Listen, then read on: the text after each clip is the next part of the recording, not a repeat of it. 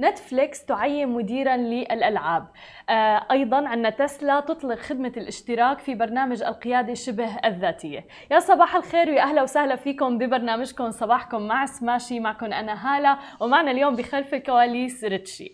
ومن دون أي إطالة خلونا نبدأ بأول خبر معنا لليوم مباشرة ونحكي عن المملكة العربية السعودية. أصدرت السلطات السعودية تعميما رسميا باستمرار فتح المحلات ومزاولة الأنشطة التجارية والاقتصادية خلال أوقات الصلوات. طبعا بعد فترة ممتدة من الجدل عبر مواقع التواصل الاجتماعي حول احتمالية تطبيق هذا القرار أم لا. ولكن الآن قالت أيضا السعودية أنه بإمكان أصحاب المحلات التجارية البدء في فتح محلاتهم في أوقات الصلوات مباشرة بعد صدور الموافقة بسبب خلال هذا الأمر. بالإضافة إلى ذلك طبعا من أحد الأسباب هو تفاديا لمظاهر الازدحام اللي عم تكون أيضا التجمعات الانتظار الطويل والعمل بالتدابير الوقائية والاحترازية لفيروس كورونا والحفاظ على صحة المتسوقين. قالوا أنه أصحاب المحلات والأنشطة التجارية يمكنهم فتح المحلات خلال أوقات الصلوات. وأيضا أكد الاتحاد أن القرار يأتي لتحسين تجربة التسوق بالتنسيق أيضا مع الجهات ذات العلاقة. داعيا أيضا إلى اتخاذ الإجراءات المناسبة لتنظيم العمل تقديم الخدمات والتناوب بين العاملين أيضا. أيضا.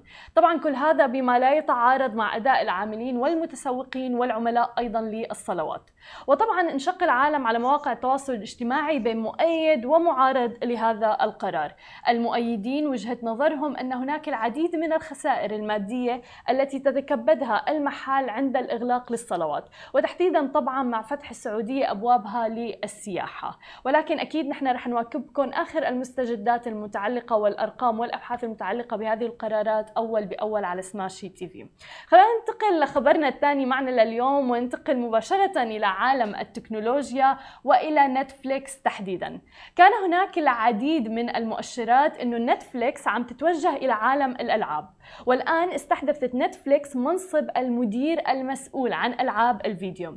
وعينت الموظف السابق في فيسبوك في خطوة بتعكس توجه منصة البث الأمريكية إلى التنويع وأيضا الإفادة من النمو السريع لصناعة ألعاب الفيديو وأيضا جني جزء من عائداتها.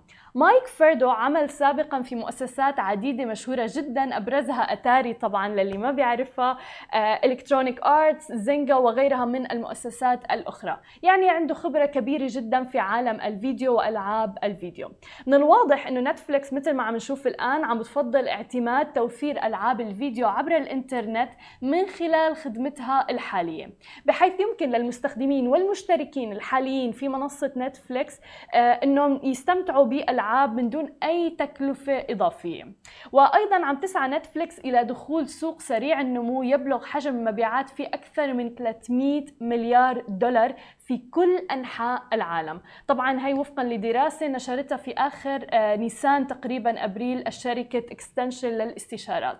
طبعا ما ننسى إنه نتفليكس أعلنت الأسبوع الفائت عن تعيين أيضا آه، شخص معروف في مجال الإنتاج الصوتي وكان المنصب رئيس لقسم المدونات الصوتية البودكاست. وهو مؤشر آخر على إنه رغبة المنصة في توسيع أنشطتها وتحديدا إنه تتجه إلى عالم البودكاست. هذا الشخص أيضا آه، كان مسؤول عن عالم المحتوى في Apple Podcast فمثل ما عم نشوف حتى منصة نتفليكس آه، اللي هي فعلا كانت تعتمد فقط على موضوع البث وغيره من ناحية المسلسلات والأفلام شفناها شوي شوي كانت عم تتجه نحو نتفليكس original صارت فعلا تعمل production للعديد من المسلسلات والأفلام الخاصة بها. ولكن الآن عم نشوف إنه حتى نتفليكس عم بتنوع مصادر الدخل الخاصة بها عم تنتقل إلى عالم البودكاست البودكاست والأهم من هذا كله مثل ما ذكرنا عالم الألعاب والعاب الفيديو تحديدا لأنه فعلا عالم ضخم جدا ويدر العديد من الدخل.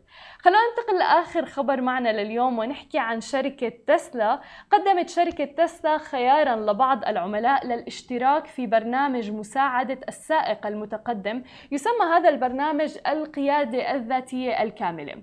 الاشتراك طبعا كل الناس رح تسأل قد إيه مبلغ هذا الاشتراك؟ مبلغ الاشتراك 199 دولار شهريا بدلا من دفع حوالي 10000 دولار مقدما.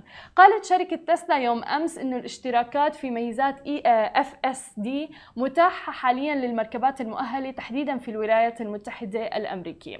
حيث يمكن لراغبي الاشتراك التحقق من تطبيق تسلا للحصول على أحدث المعلومات حول مدى توفره في مناطق أخرى.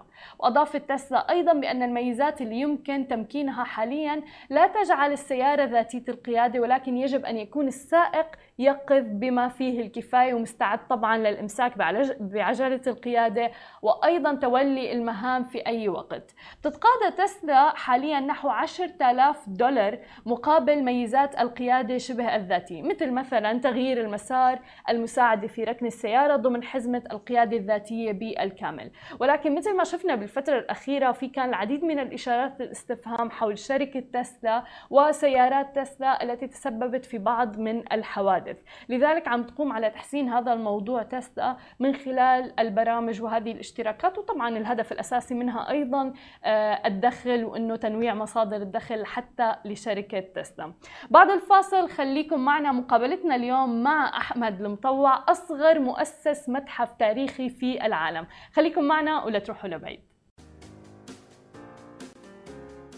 رجعنا لكم من جديد ومعنا ضيفنا لليوم بالاستديو أحمد المطوع مؤسس متحف ذكريات الاماراتي أهلا وسهلا فيك معنا اليوم. يا مرحبا أختي هالة. شو الأخبار اليوم؟ الحمد لله. حابين نعرف منك أول شيء عن شو هو متحف ذكريات الإمارات م. بس بعدين بدي أرجع كيف بدت القصة؟ إنزين. آه متحف ذكريات الإمارات أو متحف أحمد المطوع ذكريات الإمارات هو متحف ولكن بطريقة مختلفة. كنت كان حلم طفولتي أن أسس لي متحف. زين آه ولكن آه كنت أفكر انه كيف يكون المتحف هذا مختلف عن المتاحف الموجودة في الدولة. ففكرت شو الإمكانيات اللي عندي أنا ممكن اللي استثمرها في المتحف. فوجدت انه مهتم في مجال التكنولوجيا وأحب مجال الفن كذلك. فدمجنا ما بين التكنولوجيا والفن والتاريخ وطلع لنا فكرة المتحف هذا. طب ومن إمتى أنت قلت من طفولتك؟ قد إيه كان عمرك تتذكر؟ أنا بديت الهواية عمري ست سنوات. واو. إنزين ولكن يعني هواية جمع العملات. ولكن ما أتذكر بالضبط متى يوم كان حلم طفولتي أن أفتح آه، المتحف. ولكن أتذكر في إحدى الأخبار اللي طلعت عني في الجريدة في 2018 ذكرت أن آه، حلمي أني أسس لي متحف. والحمد لله أنه تم يعني افتتاح المتحف بشكل مؤقت في شهر ثلاثة من هذه السنة. مبروك ألف مبروك، طب شو الشغلات اللي ساعدتك إنك تخطي هي الخطوة؟ لأنه خطوة كبيرة وخطوة لشخص يعني أنت لسه طالب جامعي صحيح؟ نعم. فبالتالي إنه خطوة لطالب جامعي يعملها خطوة كثير كبيرة. والله نحن نعيش في دولة لا مستحيل. فعلا. فالأشياء اللي يمكن البعض يشوفها كبيرة ممكن نحن نشوفها صغيرة. و... ويمكن نحن نشوف الشيء اللي الناس يشوفونه كبير نحن نشوفه صغير لأن نحن نشوف أشياء ثانية كبيرة يمكن فنحن يعني طموحنا أكبر من اللي حصل وإن شاء الله إن الله يقدرنا على تحقيقه يعني. آمين. شو أكبر تحدي واجهته لحد الآن بمشروعك مثلا؟ هو والله إيجاد القطع النادرة اللي تقدر تنظمها للكولكشن اللي عندك. شو موجود بالمتحف؟ شو ممكن نشوف؟ والله اليوم نحن عندنا ثلاث أقسام يعني يعني ثلاث أشياء رئيسية أنا أعتبرها. القسم الأول اللي هي قسم العملات والطوابع العملات أقصد. العملات اللي تسرد تاريخ ذكريات آه، الإمارات من جانب العملات من سنة 1780 إلين الاصدار الحالي. الجانب الآخر يعني جانب قبل الاتحاد. قبل الاتحاد نعم. وهذا وهذا الكوليكشن الصعب إنك تجمع الأشياء اللي قبل الاتحاد. المجموعة الثانية اللي هي الطوابع اللي تتكلم عن قصص الفضاء. تخص دولة الإمارات ولكن تسرد قصص الفضاء. وتم اصدار هذه الطوابع كذلك قبل الاتحاد. واو يعني في أفكار لها علاقة بأحلام الفضاء من قبل الاتحاد؟ قبل الاتحاد نعم. وفي شيء يخص كذلك المريخ. رحلة من الأرض إلى المريخ من حكومة العجمان تم اصداره يتكلم عن الفضاء كذلك. جميل. والجانب الآخر اللي هي جانب المقتنيات القديمة القطع الأثرية وغيرها من هذه الأمور. طيب كيف بتجمعون والله هذا السؤال أنا وايد تراودني إيه. ولكن جوابه يعني مختلف إنه يعني متشعب وايد. في بعض القطع أنا مثلا أشتريها من محلات أثرية من مزادات داخل الدولة أو خارجها. بعضها تهدالي بعضها أحصلها من عند شوابنا بعضها من أصدقائي يعطوني يملقون شيء. فبهذه الطريقة يعني. طب وشو الهدف من هذا المتحف؟ والله هو الهدف واحد. ان نحن يعني نعرف الأجيال الجاية بتاريخ آه، دولتنا بتاريخ ذكريات الامارات والهدف الاسمى إن نحن نخدم دولتنا بكل ما نملك من طاقة وغيرها لأن هي دعمتنا وهذا قليل في حقها. طب وكيف بدك تخلي تجذب العالم يجوا مثلا على المتحف أو غيره لأنه مثل ما بتعرف كل شيء عم بيتجه أونلاين مثلا. هلأ ونحن بعصر التكنولوجيا ويمكن ما كثير عم نروح ونزور متاحف الآن مم. مثل ما كنا قبل صح آه ترى هذه كانت الفكرة الأساسية إن كيف نخلي شيء مختلف بحيث انه يقول لنا زباين يعني أو يقول لنا آه ناس يزورون أنا هذه الفكرة راح أشتغل عليها بشكل خاص في المتحف الدائم إن شاء الله اللي راح ننشئه. آه اللي هي كيف نحن ندمج التكنولوجيا والفن بالتاريخ بشكل كلي يعني كامل. لأن اليوم عندنا كثير نحن من المتاحف الدولة ولكن عدد زوارها قليل يمكن لأن الناس ما مهتمين يعني في هذا المجال. ولكن إذا إذا نحن دمجنا بالأشياء اللي الناس تهتم فيها راح يكون في تفاعل حتى مختلف. أحمد دورك كبير بنشر الوعي بأهمية هي الأمور. يعني أنت عم تحكي إنه بصراحة نحن من زمان بنسمع بهواية جمع الطوابع ولكن بننظر لها إنه شخص عم يجمع مجرد طوابع عرفت كيف؟ بس أنت هلأ عم تسلط الضوء على أمور كتير مهمة مثل إنه قبل حتى الاتحاد كان في أمور متعلقة بأحلام الفضاء مم. أو المريخ وغيره. هو شوفي الطوابع أنا كان عندي نفس النظرة هذه. أنا أقول شو طوابع هاي آه. مجرد اوراق يعني وقصصات ورقية ما لها داعي. ولكن يوم اكتشفت إن في طوابع تتكلم عن الفضاء أنا أحب الفضاء تراني. فجمعت الكوليكشن من الفضاء كامل اللي شو اسمه. ولكن اكتشفت شيء إن الطوابع هي عبارة عن قصصات ورقية صغيرة ولكنها تحكي قصص كبيرة. يمكن تحكي يعني تاريخ يمكن بثراء الزمن يعني أو غيره. فأنا عرفت هذا الشيء عن طريق طابع أوراق صغيرة. تماما. عرفت هذه المعلومات كلها. وكيف عم تلاقي الصدى هذا الموضوع؟ يعني مثل ما شفنا حتى على حسابك على الإنستغرام وغيره عم تنشر صور مع شخصيات مرموقة جدا بدولة الإمارات وكأنه في تقبل كبير لفكرة المشروع. لا. والله شوفي للأمانة يعني الله شاهد أن الحكومة والقيادة ابدا ما قصرت. في كل اجتماع لنا وياهم في كل شيء يوم نعرض عليهم المشروع بالعكس الحصل الدعم والحصل التقبل والرأي الطيب حتى نلقى ونشكر كذلك هيئة الشارجه أو هيئة الشارجه للتراث لأن أو معهد الشارجه للتراث لأن هي اللي دعمتني في بداية خطوه في بداية الخطوة فإن ننشأ المتحف المؤقت اللي كان في على فعاليات أيام الشهاده التراثية فالحمد لله لقينا الدعم ولقينا التقبل ولقينا الآراء الطيبة الحمد لله. وأنت دارس شيء له علاقة بالروبوتات صحيح؟ هي نعم طيب كيف تربط مثلا المجالين أو بعيدين عن بعضهم تماما بتشوف؟ أنا في حياتي أركز على ثلاث جوانب رئيسية. هذه دوما نقولها. زين مو بشرط أن الشخص يحب هوايه مليون بالمية. أو شو اسمه أنا أحب ثلاث أشياء للأمانة. الجانب الأول جانب التكنولوجيا والروبوتات. آه، الجانب الآخر العملات والطوابع وغيره. الجانب الثالث اللي هو مجال الفضاء وايد أحبه. يعني أستمتع فيه وأرتاح فيه. فهذه الثلاث أشياء رئيسيه اللي أنا شف... اللي أنا أحبها. فمثلا. مثلا الفضاء جمعت طوابع الفضاء في هوايتي سويت يعني ترابطات بينهم.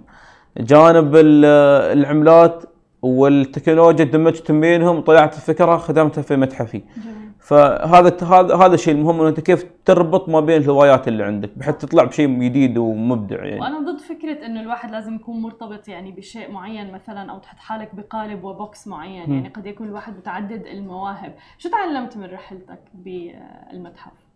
تعلمت التاريخ باختصار فعلا. تعلمنا معلومات جديدة تعلمنا كيف كانوا أبانا وأجدادنا يعيشون كيف كانوا الناس يفكرون شو كانت طموحاتنا شو كانت أحلامنا شو كانت العلاقات ما بين الدول ما بين الإمارات والهند وغيرها من الأشياء شو حصل في ذاك الوقت.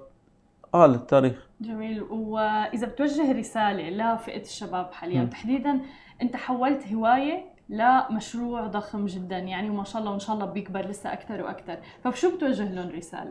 والله أنا رسالتي هذه دوما أقولها. الرسالة هي إن كل شخص يؤمن بنفسه وما يقارن نفسه بحد ثاني. يعني الايمان بالقدرات الايمان بالقدرات يعني اللي يؤمن بقدراته هو اللي بيحقق المستحيل في النهاية. فأنا أبغى أقول للناس إنه يؤمنون بقدراتهم وان يؤمنون بالأفكار اللي عندهم كذلك وان يطورون من الهوايات اللي عندهم لأنه يخلونها لشيء الناس يستفيدون منها كذلك. وإن هم يكونون بداية المسار اللي يمشونه في هذا الجانب. وأتمنى لهم كل التوفيق يا رب. آمين. طيب هل ممكن تشاركنا خططك المستقبلية المتعلقة بموضوع المتحف؟ والله ليش لا؟ أنا بالعكس. اكبر أكبر طموح. أنا والله أشاركه لسبب عشان غصبا عني أحققه. تماما. ف هاي مسكينك نحن والمشاهدين. هي والله بالعكس. أنا إن شاء الله إن طموح إن ننشئ لنا متحف دايم وانه يكون له مكان في الإمارات وإن شاء الله بمكان أكثر من مكان كذلك بعد إن شاء الله. آمين يا رب. كل التوفيق لك إن شاء الله. الله يبارك آه فيك. كان معنا أحمد المطوع آه أحمد المطوع أيضا حاب اذكر إنه أصغر مؤسس متحف تاريخي في العالم ومؤسس أيضا متحف ذكريات الإمارات. شكرا لمتابعتكم. أنا بشوفكم يوم الأحد بنفس الموعد ببرنامج صباحكم مع سماشي وعيدكم سعيد للجميع.